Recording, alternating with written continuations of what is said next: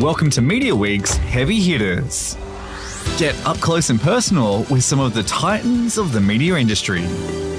Welcome to a new Mediaweek podcast. I'm sitting in the, uh, I think it's the boardroom of Fetch TV. I'm with the Chief Executive Officer, Scott Lorson. Scott, welcome back to Mediaweek. Yeah, thank you, James. It's been a little while since we've had a chat to you. I, I remember coming up, would it have been here for a podcast probably best No. part of 10 years ago? God, I think, we, was- I think we went. I think I went out, out your way, North Rideway, Okay. uh, back in the day. Yes. But you and I go back 15, 20 years, James. Yeah, I, I used to know you when you were in the magazine business. Yep, that's a fair. Australia's fair biggest uh, magazine publisher. When there were lots of magazine publishers, there's, there's really only one left, I think, isn't there, of, of any size? But look, let's not get distracted. We're here to talk about television. There's a lot going on in this space. I thought it might be best to start off because Fetch straddles a couple of different things, doesn't it? It's a you can watch your TV, you can watch streaming, you can aggregate with it as well. Look, I think So- if you were trying to describe what we do, we're, we're just a pure ag- pure play aggregation Right. service. Yep. So it's designed for watching all your favorite content on the TV. Um, we've delivered via a set-top box, um, one with the PVR, also a puck or one without a recording device. Um, we've been in this game for a long time, about 12, 12 years, James. Okay. Um, and you know, things the the we are evolving, but um, you know, our purpose really hasn't changed. It's about just making TV easy, bringing it all together.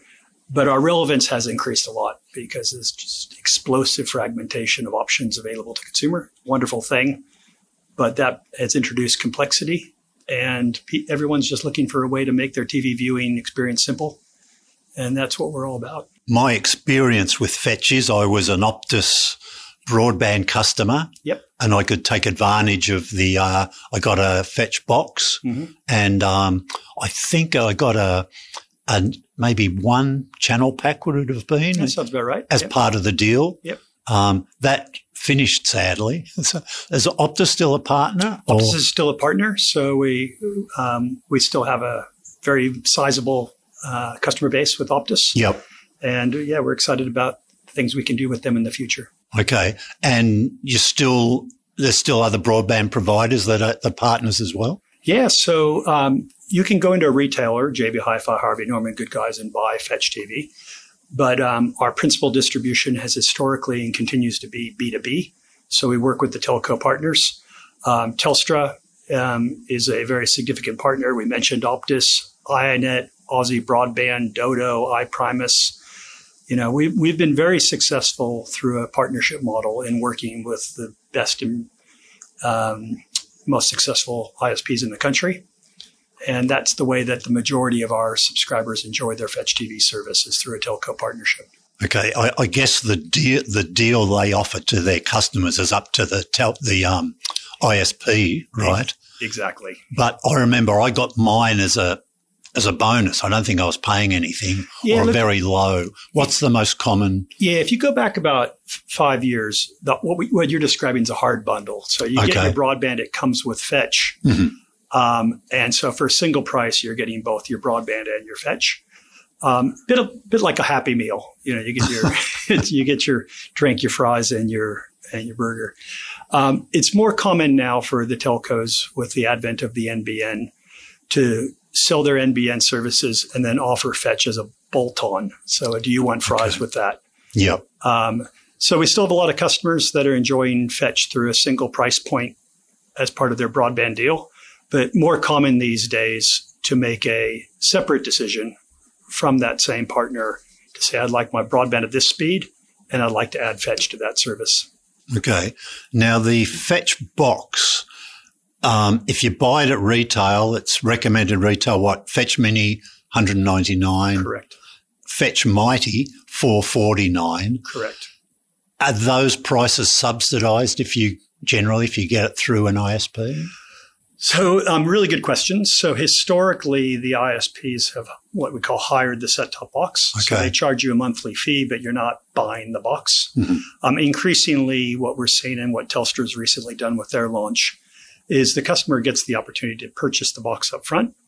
Uh, there's no ongoing monthly fee. You only pay for the content that you get. So, we are evolving with our telco partners from a historical pay TV, you're hiring the box into a world where you're making a purchase decision to own the box from that telco. Um, and then you, you only pay for the content that you use. Okay. We're evolving with the times, James. Yeah. And those people that buy it at retail, they become a direct customer to Fetch. Is that correct? Correct. Yep. Yeah. Okay. The best way to think of it is we're direct to consumer, so you can have a relationship with Fetch through a retailer, Yep. or you can have a relationship with Fetch via your telco, and that gives us ubiquitous distribution, which is one of the you know most strongest, most powerful um, assets we have is these partnership distribution relationships. Um, but it gives customer great choice, how, however they want to get Fetch, however they want to be billed for Fetch. Um, the, those those options are available. For people who want to be 100% digital, they can get the app. Is that right? No, there's no way to get Fetch without a set-top box. Oh, okay. What what our app is is a companion device. So if you've Right. purchased a Mighty or a Mini, got it through your telco, then all the things that you do on the TV, you're also able to do on your mobile and tablet. So if you want to set recordings or you want to watch ESPN on your lunch break on your tablet, you're traveling overseas and you want to download some movies to watch. Um, you actually, well, a funny, funny thing that we can, our customers can do is if the kids turn on the TV too loud and they're going to bed, they can use their phone to turn down the TV from the other room. And I get, I hear a lot of stories about that functionality. Okay. Very popular with the adults, less so with the kids. If the, I've got a feeling, and I'm sure you'd know more about this than I do, but the set top box will eventually become a relic. I'm guessing. Actually, it's really interesting. There are two schools of thought here, right? So, um, one is to say everything's going to be a connected TV. Mhm. You just you just get your TV and it's all there, right? And um, and by the way, I can I can um, speak to the fact that we have serious plans to be a player in the TV operating sy- system space, Okay. where we will offer a fetch t- a, a TV that has fetch as the operating service, not just an app, the operating system, and people can get it that way, a boxless experience.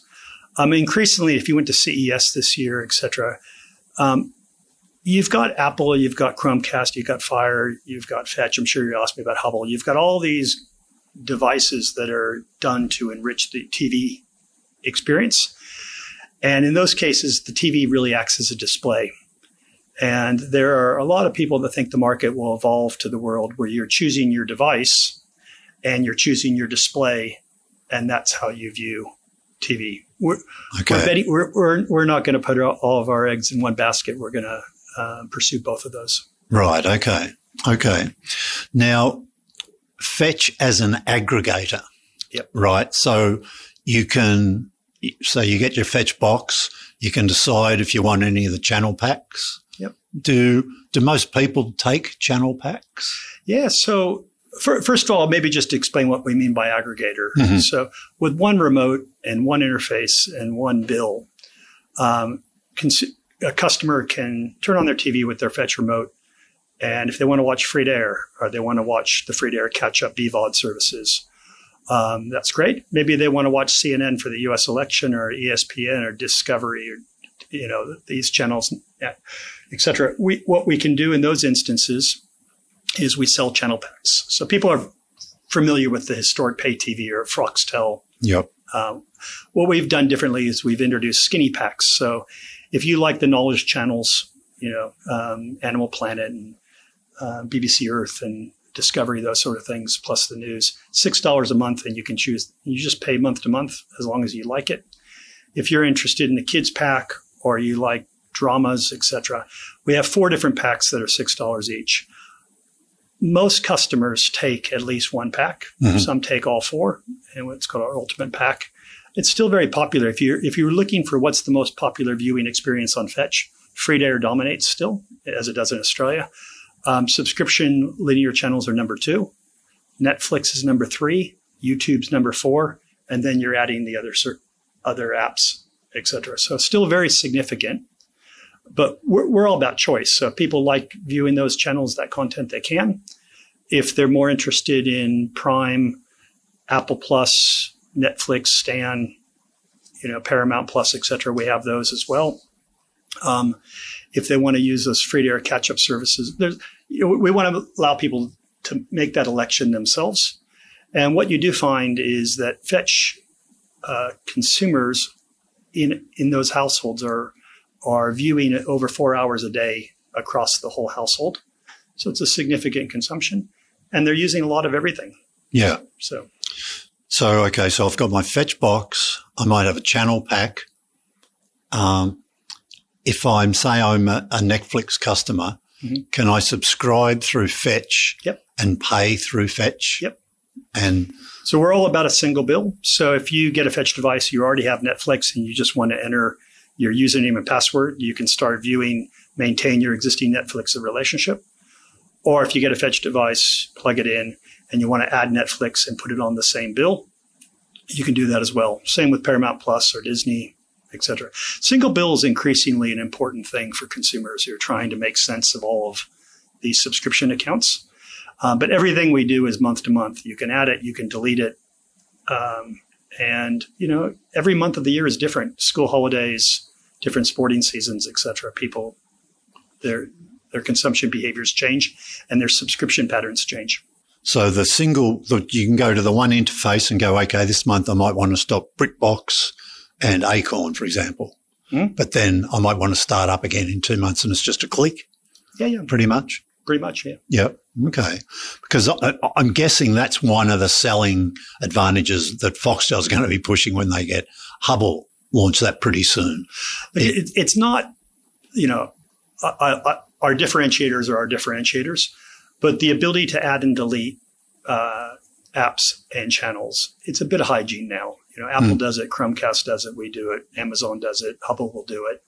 Optus does it. There's, you know, I think if you have an entertainment service through a particular provider, your expectation now is I'm going to have one remote, one interface, and one bill, hmm and you know that's that's hygiene for the market. But I just wonder how many people do that. I mean, it sounds obvious. I certainly don't do it. I've got all these bloody subs everywhere. And, you know, Come on, James, get with the times. no, you'd be surprised. The vast majority of people um, in, in Fetch households, people may have had one or two relationships that they initiated before, and they have Mhm. a direct billing. But most of the time that you choose to subscribe to an app or a service, it's because you sat down and you said, "Oh, that app has that great new show. I really want to watch." Um, uh, Enemy Amongst Friends or whatever the new show is. That's Yeah. on BritBox. I'll subscribe, and you do that through the device. okay. Okay. Now, you seem to have all the majors here. Are there any holdouts where there's a streaming platform that still going their own way and doesn't really want to partner up? Is there any? Well, first of all, we're, we're agnostic, so we, we want to partner with everyone. Yeah. It's a partnership business, both in terms of. But have they all said yes? is, is there anyone you'd like to have you haven't find, done a deal yet? Yeah. So I, I It's think probably you're an obvious one that I can't see. Yeah. So first of all, what I'll say, what we do have is we have all the majors. So your, Okay. Net, your Netflix, your Stan, your Prime, your Disney Plus, your Yeah. Apple Plus, your Paramount Plus, Acorn, BritBox, et cetera, et cetera. We've been incredibly successful. We have all the studios in our. Um, we're working with pretty much everyone. We don't yet have a relationship with Foxtel, so that there is no Oh, Kayo and yeah, Binge, which I think is what you're referring to. Um, we remain very positive about that opportunity in the future, and something we'll continue to um, explore. Um, and then there is always the long tail, Hmm. which is whether it's an anime app or a foreign language app, Okay. or you know, you can always add a lot more apps. We do have a strategy that will see us materially increase the number of apps available in the Fetch service in the in the current calendar year. Um, and I can't speak specifically, but any, any obvious gaps that you see in our offering, I think we have some intention to address those, and and they look pretty positive. Yeah, some small ones. Shudder's the one I can think of, which is a, There's always a it's a quite a small. welcome to the world of fragmenting. small Even operator, when you have everyone, tomorrow you might not because there'll be a new app. yeah. But um, we've got a pretty good track record of partnering with everyone and getting that done. Okay. Movies is the other thing that you say your customers come to fetch for. Yep. So just outline for me the, the movie deal. How do I watch movies Yep. on fetch? And do they all cost me extra?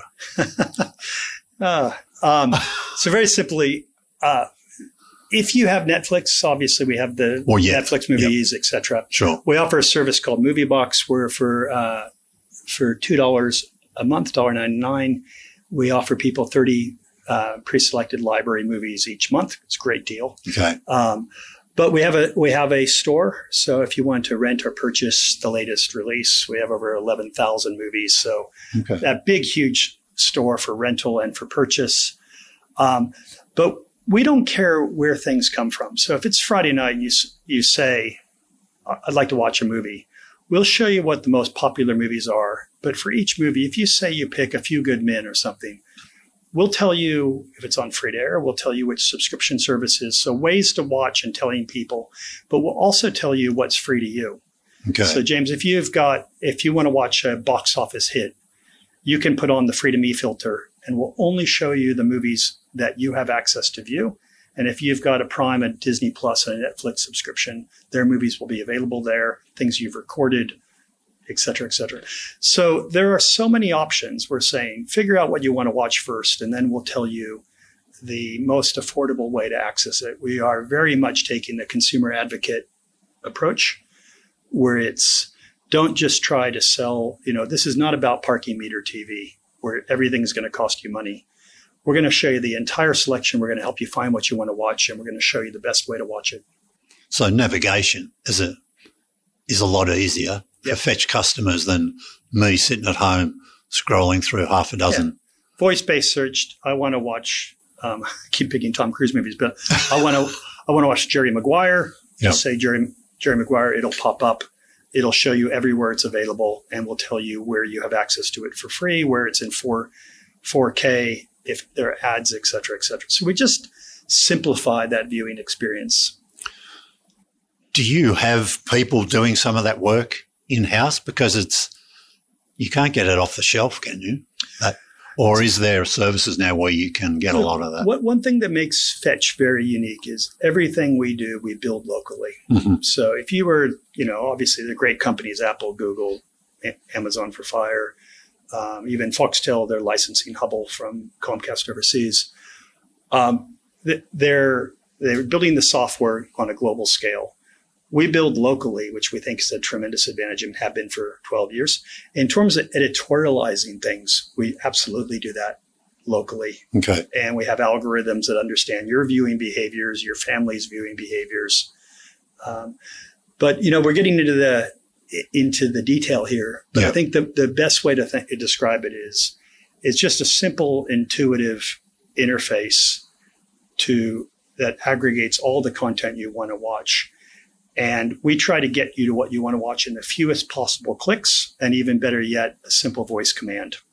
And then we show you all the different ways to watch. And we actively advocate for things that will be free to you.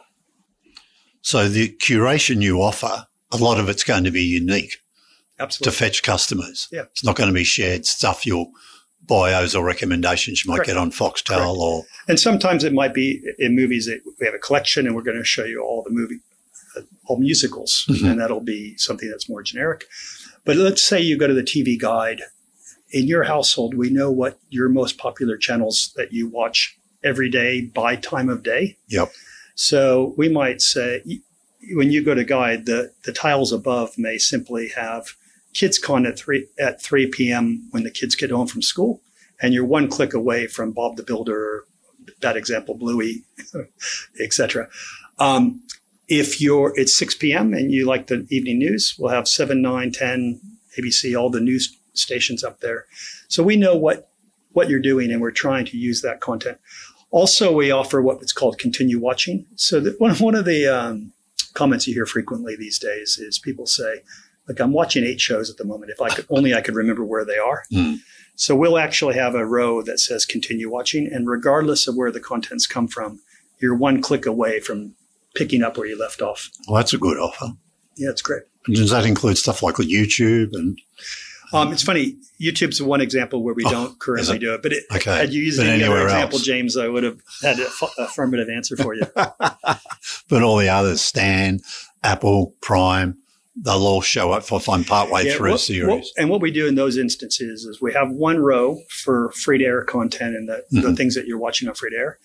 And then with Netflix as an example, there'll be a Netflix row and we'll, we'll actually show you what you're watching on Netflix. Below that are depends on which one you're using most frequently, but we'll have a Stan row, we'll have a d- Okay. row for each. Yep. And so it's just so simple to say, right now, I just want to access, I want to pick up where I left off. There's a simple tab to do that. I want to find a new movie, simple tab to do that. I'm looking for my next show. We've got a way to do that. I only want to know what sports are on right now. We've got a simple way to do that. So Okay. TV TV is quite complicated, but it's easy to make it simple. Hard to do over a pod, you know, talking about Yeah, the yeah, podcast, but easy to demonstrate. Sure.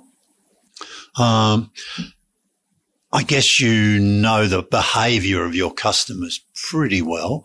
Is recording still a thing with now that everything's virtually available to watch on demand as well? Is it It's less funny. people recording? recording is still a, a big thing. So, as a proportion of our base, you know, the majority of our customers have a PVR device. Yep. Increasingly, because the the free airs have done such a great job of making their content available via the apps, um, a lot of people would prefer to pay less and just have a puck. So we cater to both. Um, in those households that have a, a PVR, we're seeing people still record about 140 shows a month, Wow. of which they watch about a third. Okay. So a behavior that's really popular and continues to be is you're having dinner, you want to watch the 7 p.m. show, but you haven't finished dinner. So you turn it on at 7:20, and we do what's called chase play. You're, you're recording it. Eventually, you catch up to the live program, but you didn't have to race, finish dinner early to start that. The the recorder's wonderful for that sort of thing. Um, a lot of the devices we compete against don't no longer offer a PVR or don't choose to offer a PVR. Um, we're still very committed because we think it's great customer functionality and utility. Um, yeah, and so So on average, people watch about a third of what they record, did you say? yeah, so Yeah, you might say I'm watching Married at First Sight. Yep. Set a series tag. I want to record every episode. You're home to watch two or three per week, Mhm. but you might miss. So when I say they watch a third, Third of what they record, they might see it live. might be watching Yep. it live, etc. Okay. Yeah. Interesting. Or they might say like I want to record every episode of Seinfeld. Yes. I'm going to collect the seasons and then go back and watch it when I want to. Okay. Now, Telstra came on as a partner of Fetch. It must be, what, nearly 18 months ago? Yeah, the the deal was about in August, so it's about yeah about Yeah. eighteen months. Good timing, yeah. Okay. Now, they're also a shareholder in Foxtel, interestingly, aren't they? But a smaller shareholder than they used to be. But they're a 50% shareholder in Fetch, is it, roughly? They're they're just over fifty one percent. Oh, okay. So the So a major shareholder. shareholder um, in in Fetch and uh, Astro, our Astro Overseas Limited, who's historically been our hundred percent shareholder, is at forty nine. Um, is there an option to increase that, is there, or um, as part of that deal? well, I think they're pretty happy to with where they're at. Okay. but um, yeah, I mean, everything's a commercial discussion Yeah. at different times. I think a, a a more likely, you know, there's a lot of interest in Fetch, given that our distribution, our product, et cetera, et cetera. So we're always getting approaches about um, participation in the equity side, and I think Telstra is very happy with the partner they have, and um, if there's an opportunity to to find another strategic partner to join the fray, would I'm, I'm sure they would look at that. Um, but I think the important thing about the Telstra relationship is not only are they a shareholder, but they're also a customer. So Telstra is the largest mobile and broadband provider in Australia. Um, historically, they've built up a very large Telstra TV base, which was using the Roku platform. Right. They've committed to migrating over 700,000 customers from that platform over to the Fetch platform. And they're actively selling Fetch to their new and existing base as well. So for the Fetch business, not only do we have an incredibly supportive shareholder, but we also have, you know, another anchor tenant customer who is giving us a combined scale of Telstra TV and Fetch, which we now see as one entity, is over 1.3 million households in Australia. So we, we are a very, very significant player now in the aggregation space. And we have the benefit of scale, which which is critical in this market. Okay. Just on that aggregation, I didn't mention it before. Is price going to become a factor in that, do you think? Bundling and offering discounts and stuff like that? Is it Look- going to get brutal out there? No, it's funny. So it, it, it's hard, you know, bundling of subscription services is hard to do. And what I say, you know, if you look at the last 24 months, anyone who has subscription services would recognize how many times they've raised the price. Mm. There's a lot of price lately too. Yeah, right. So if you go out and you bundle five services, and each of those services individually raises their price in a calendar year, you're having to pass on um, price increases to your customers potentially at five different dates, et cetera. So, you know, I think everyone's looking for ways to be convenient uh, to offer convenience, to offer the single bill. Um, but bundling is tricky, and uh, you know it's why you haven't seen it historically or internationally. You haven't seen great examples of get three or four SVOD services for fifty dollar type examples because fifty dollars becomes fifty two, becomes 54, 56, 58, all in the calendar year. Yes. Yeah. Um, innovations. What what's coming for Fetch TV customers? You mentioned before the sort of the operating system mm-hmm. on a TV yep. would make it you know simpler. No box; it'd be all there built in to the TV operating system. Well, if I, if I just take that question and I break it down to a few different bits. So, from a hardware perspective, in terms of the Fetch devices, the Mini and the Mighty, um, tends to be every two or three years that we offer a, a new version of the of the hardware. So, so the we, Mini has you can't record with the Mini, but you can with the Mighty. Is that the basic that's difference? That's the basic difference, yep. exactly. So we introduced the um, Gen 4 um, a Mighty in 2022, I think. Mm-hmm. Um, we'll be introducing a new version of the Mini this year. So anytime there's material changes in the chipset, you know, I won't get technical DMIPS and these sort of things, RAM improvements, um, codecs, etc. We try to look at the hardware, etc. So we're constantly uh, offering options to upgrade hardware, but not on the same cycle as a TV. It's not an mm-hmm. annual thing with us. It's in every two or three years. Um, we don't want, you know, to encumber customers. Almost all of our innovation happens through software up- updates in the middle of the night. Okay. So we're constantly, you know, five, six times a, a year, we're introducing material improvements in the in the user interface and the functionality. Um, we radically re-engineered the interface last March and got a lot of positive feedback as customers bedded into that. And then right now we're just constantly introducing incremental improvements and enhancements in terms of um, how you navigate the um, the UI, the functionality, etc. Then we're adding content. So the last example was Apple Plus. That was a new app that joined. Um, we added CNN as a new channel in in uh, January. Um, in March, we'll add another 10 fast channels or free ad supported channels, etc. So whether it be the content, the actual user interface, or the hardware, uh, you know, I think it's been a we've got a great track record of continuing to provide a best in class experience. And as opportunities to, as new content becomes available, are we um, are able to introduce new functionality or just user preferences change, we are evolving at speed. So, yeah. the, you know, I mentioned the local, um, we develop everything locally. That gives us great agility to respond. We don't have to wait for a global release that's collecting requirements from 30 countries. We're just saying our customers are asking for this now. Let's have it in the next release. Okay. And you get response to that? People go, yeah, okay. Yeah, look, we, we've got great word of mouth advocacy. NPS is an industry term. And a lot of that, when you break it down into research, et cetera, people say, I just like the way that I'm, the, the service is constantly evolving in ways that add value. You know, we're not changing for change sake. Yeah. But we're certainly looking for ways to improve. And we're not too, too proud to look around the world and see what's, what's popular, what's trending, and, and whether that's relevant in this market. In terms of channel content, you've there's a raft of deals that you've done recently. I think some are probably rolled over, some are enhanced yep. uh, with new content. It, it, seems to me that all that the um, all the big studios went through a thing. Okay, we're going to we'll sell to anybody. I oh, know we won't. We'll keep it all for our own streaming services. Oh no, I think we'll start selling again. Yeah. Where, where, are we at at the moment?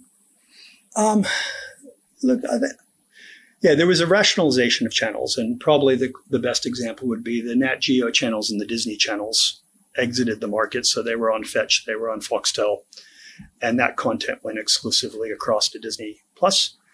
By the way, we're happy with that outcome because mm. Fetch has Disney Plus, so it wasn't like we were losing; it was just a different way to consume. Um, if you look at the Paramount stuff, there is availability of a lot of things that used to be on channels on the Paramount platform that are now on Paramount Plus. That's great.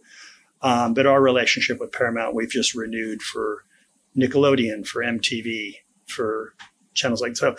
I, I would say that the trend where channels were exiting the Australian market in favor of supplying their own app is something we saw two or three years ago, and we're at a very stable phase. We haven't seen any big name new channels launch in terms of tr- subscription paid for channels. What we're seeing now is all of the channel launches are coming in this category called FAST or free ad supported mm-hmm. television. Um, and there are literally hundreds of them around the world, very niche channels, high quality channels, some great stuff there. And we continue to, you know, release another five to 10 every, but we're, we're not chasing it's it's not about quality quantity it's about quality so we're making sure okay. that the things we add to the service we don't want to pollute the electronic program guide of the epg with a thousand channels it's just too hard to find what you want to watch but we do want to offer selection so we make some very considered decisions about what's going to work on our platform and we make sure it's there.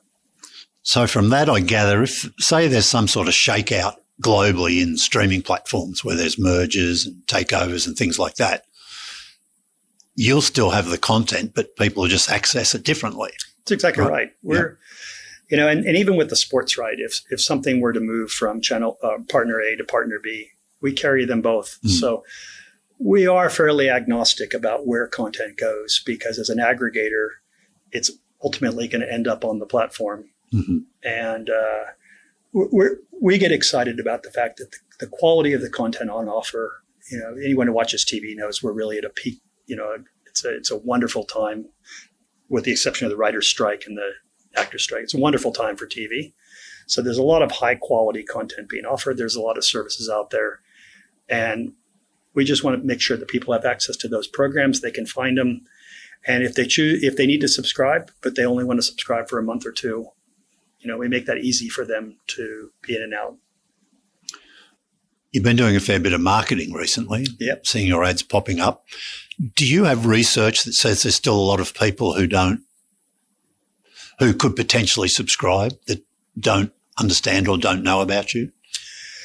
Yeah, the, in terms of our brand, the awareness of the Fetch brand is very high. So we've been doing this for a long time, and mm-hmm. and uh, you know, and people have been communicated to um, by us, by our partners, etc. What we're always investing in when we're marketing is really about understanding. So, you know, it, it's very everyone's figured out a way to watch this content. So a lot of people have a connected TV now. Almost everyone and so we're trying to explain why, whilst we appreciate that you're happy with the experience on your connected TV, there's actually a better way to do it as well. And we need to communicate to people um, not who is Fetch, but what exactly is Fetch and how are we going to make that entertainment experience better. Mm-hmm. And that's the focus of our ads. We've we've evolved from um, talking about all the content we have to talking about the ways that we make it easy to view. Right. We're not here to talk about Hubbl but I'll ask you this. Foxtel are going to have a pretty major release. I think it's going to be a little puck or a little yep. a device. Puck's the right name. But I'm just wondering, do you think that could impact your business? No, I think the short answer because we don't know everything about it yet. I, I hasten to add, you probably know, think you know a lot well, think, about it I anyway. Think, you know, it, it uh, Hubbl is is a service uh, it's a Foxtel version of a service that Comcast has launched in the US called Xumo with uh, Charter Communications. So the device is in market globally. You know, the UI we anticipate will be very similar. They're very smart people at Foxtel, so I'm sure they'll do a great job and localize it, etc. Um, we are very confident in what we offer and how it stacks up. And you mentioned Hubbl, but whether we're talking about Apple TV or Chromecast or mm. Fire or there's Samsung a lot of devices. TV. There's a lot of different yeah. ways, Xbox, et cetera, et cetera. And we've been c- competing with these big global companies for some time. Uh, so we're, we're, very confident in our proposition, our selling proposition, and our differentiators. Um, we are also really confident in our distribution. We've been doing this for a, a long time, and um, and then as I said, the brand's got very high awareness, and now we have you know nearly you know we've got great support from Telstra, et cetera. So we're, we're on a very significant growth trajectory. We're feeling particularly good, and the entry of a new a competitor or a new product tends to just in, actually help because it a it validates what we're doing. They're seeing the same insights and they're choosing to invest in a fetch like service. So that that just validates what we've known for a long time. But they're going to help with the education. You know, why do you why does a device make sense versus a connected TV? They'll have their take on differentiators. We have our take on ours, and uh, we'll see them in the market. But no, they're um, competing with any one product is no different than competing with the entire ecosystem of of competitors that already exist. I we don't know the price point. I'm guessing it's. I couldn't imagine it being much more than fifty bucks. Do you think it'll be higher? Well, I'm not going to steal anyone's thunder. We'll let them reveal but, their own proposition. But it's going to be cheaper than the Fetch Mini, isn't it? I, One would imagine that's two hundred bucks.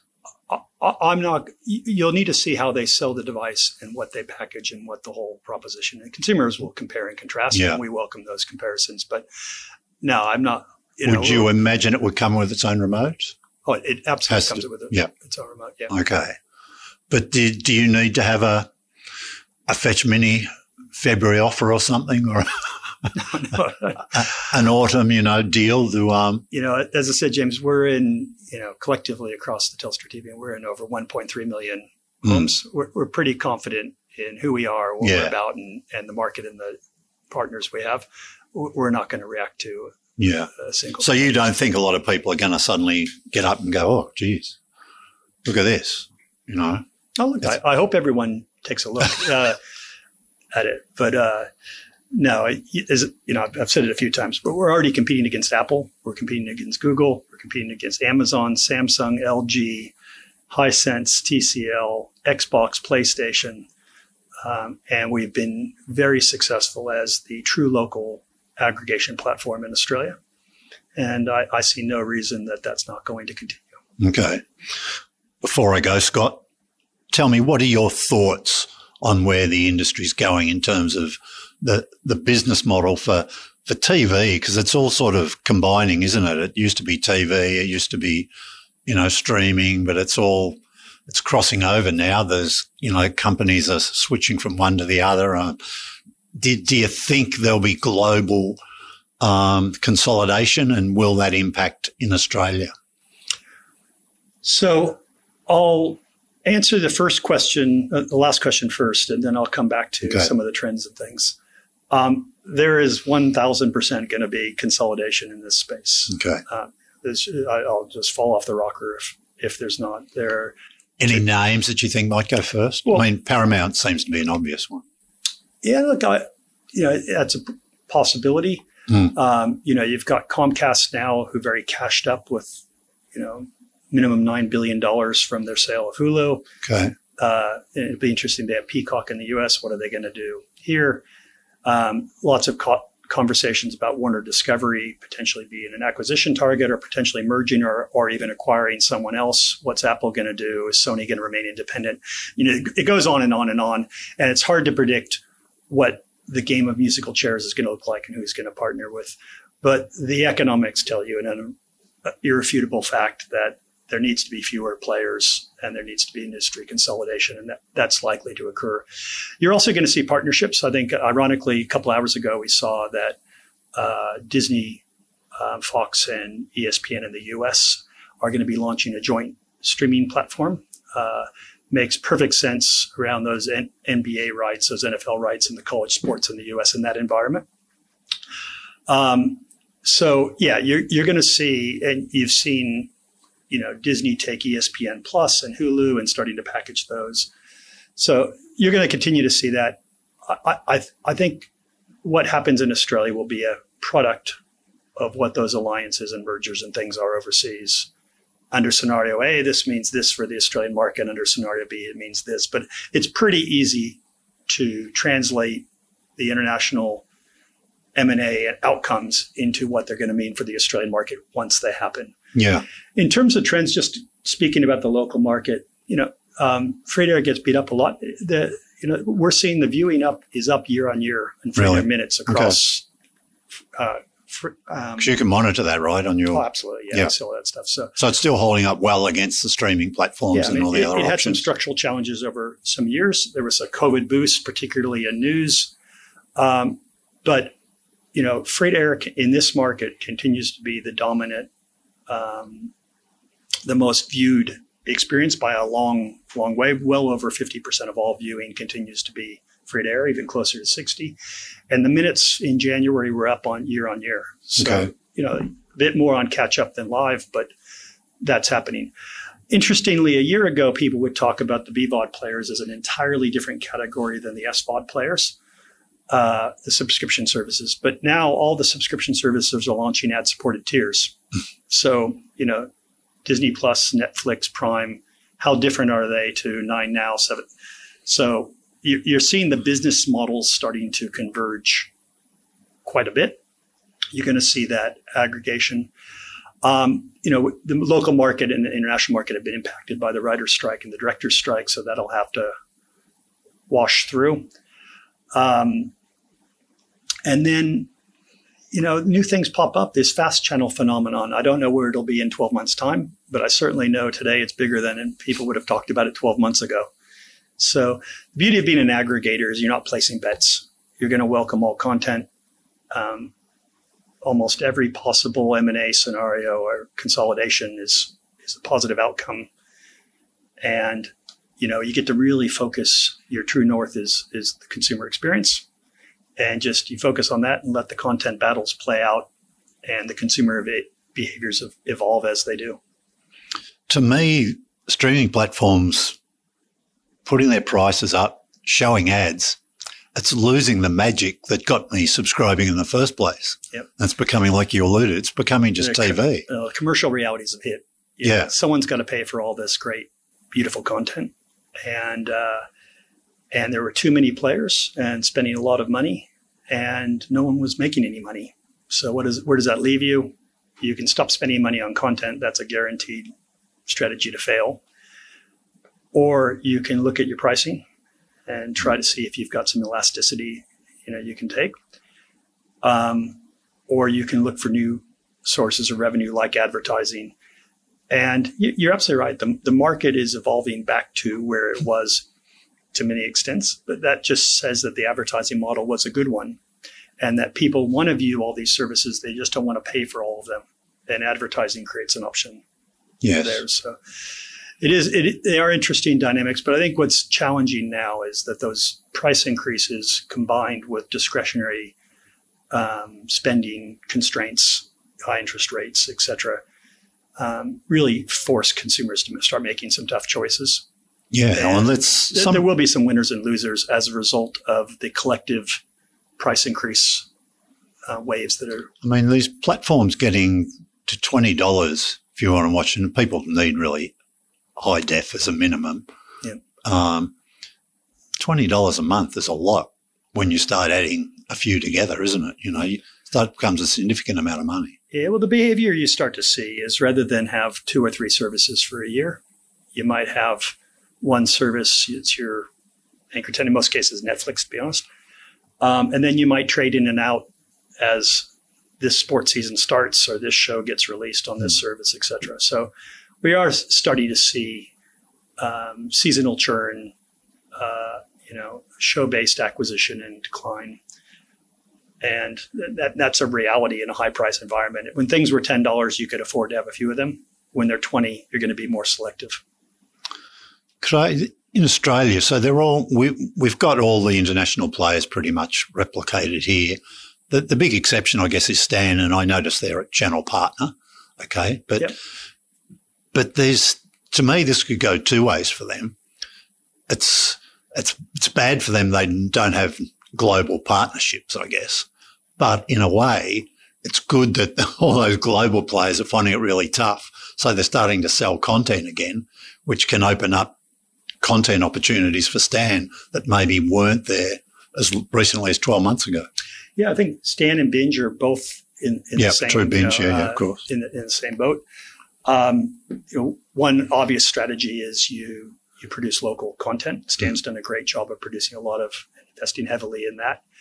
Um, it it you're starting to see the Amazon. You know, you go to you go to the LA screens. We all, all us industry people go to that sort of thing, and people are talk talking about licensing content again, as you say. Hmm. But it's not the best show, the new show. it's the ones that drive Right. subscription Okay. you know, it's starting to look at that back catalog, etc. So I don't think we're at the stage where I would say the studios that were hoarding content for their own app are rele- releasing the crown jewels. we are not there. You've got a studio like Sony that has always been an arms dealer and will license their content out to the highest bidder, and that's been very successful for them. There's rumors that some of the existing SVOD providers might follow that path. I'm cynical that that'll occur. To be honest Okay. with you, I think I think that they're more likely to merge with someone else, or if they do license their content, it's far more likely to be on a global basis to an Apple or a Amazon, et cetera. So, um, yeah, I think those local players have an opportunity to produce local content or partner with other organizations. I don't, you know, I'm, I'm not as optimistic as others about this spot buying uh, Okay. opportunity. And when great shows come into that marketplace, there's no shortage of bidders, including the globals, Hmm. who are always looking to top up their content Sure. propositions. Which means it still could be tough for Stan and, and Binge going forward. Um, it could be tough, but if they act, look, you know, it takes Stan as an example. They've done a brilliant job of executing, getting to over two, 2.2 million subscribers, producing a lot of local content. Um, Might have reached a ceiling. Um, yeah, look, I think, I, well, be frank, I think everyone's reached a ceiling. So Yeah, if you were asking me about the SVOD, I would say, I get asked, is this peak SVOD? And I say, it's a peak. I, I don't anticipate we're going to see market growth overall collectively in the SVOD space in the next 12 months because the market's still absorbing the price increases. Um, people just aren't watching enough of each of those apps to justify the growth that we were seeing previously. Um, I do think that will reset and you'll get you'll return to growth in a you know a year or two. Um, but you know, I, certainly you know Amazon's getting growth. I think Paramount's seen some healthy growth, but it is tough out there in the SVOD providers because a they're well penetrated, b there's a lot of them, c there there's less shows because of the writers' strikes, and d they've put up prices, so Yeah. forcing those decisions. Yeah. All right, Scott. Look, we might leave it there. Is there anything uh, immediately coming up on uh, Fetch? No, oh, I was We should say- look out for I thought you were going to ask me about the market in general and say, you know, every every year I return from from Christmas and a holiday, and you think, is this going to be one of those years where a lot changes or a little changes? And my my inclination is this is going to be a very active and buoyant market uh, or year in the media ecosystem.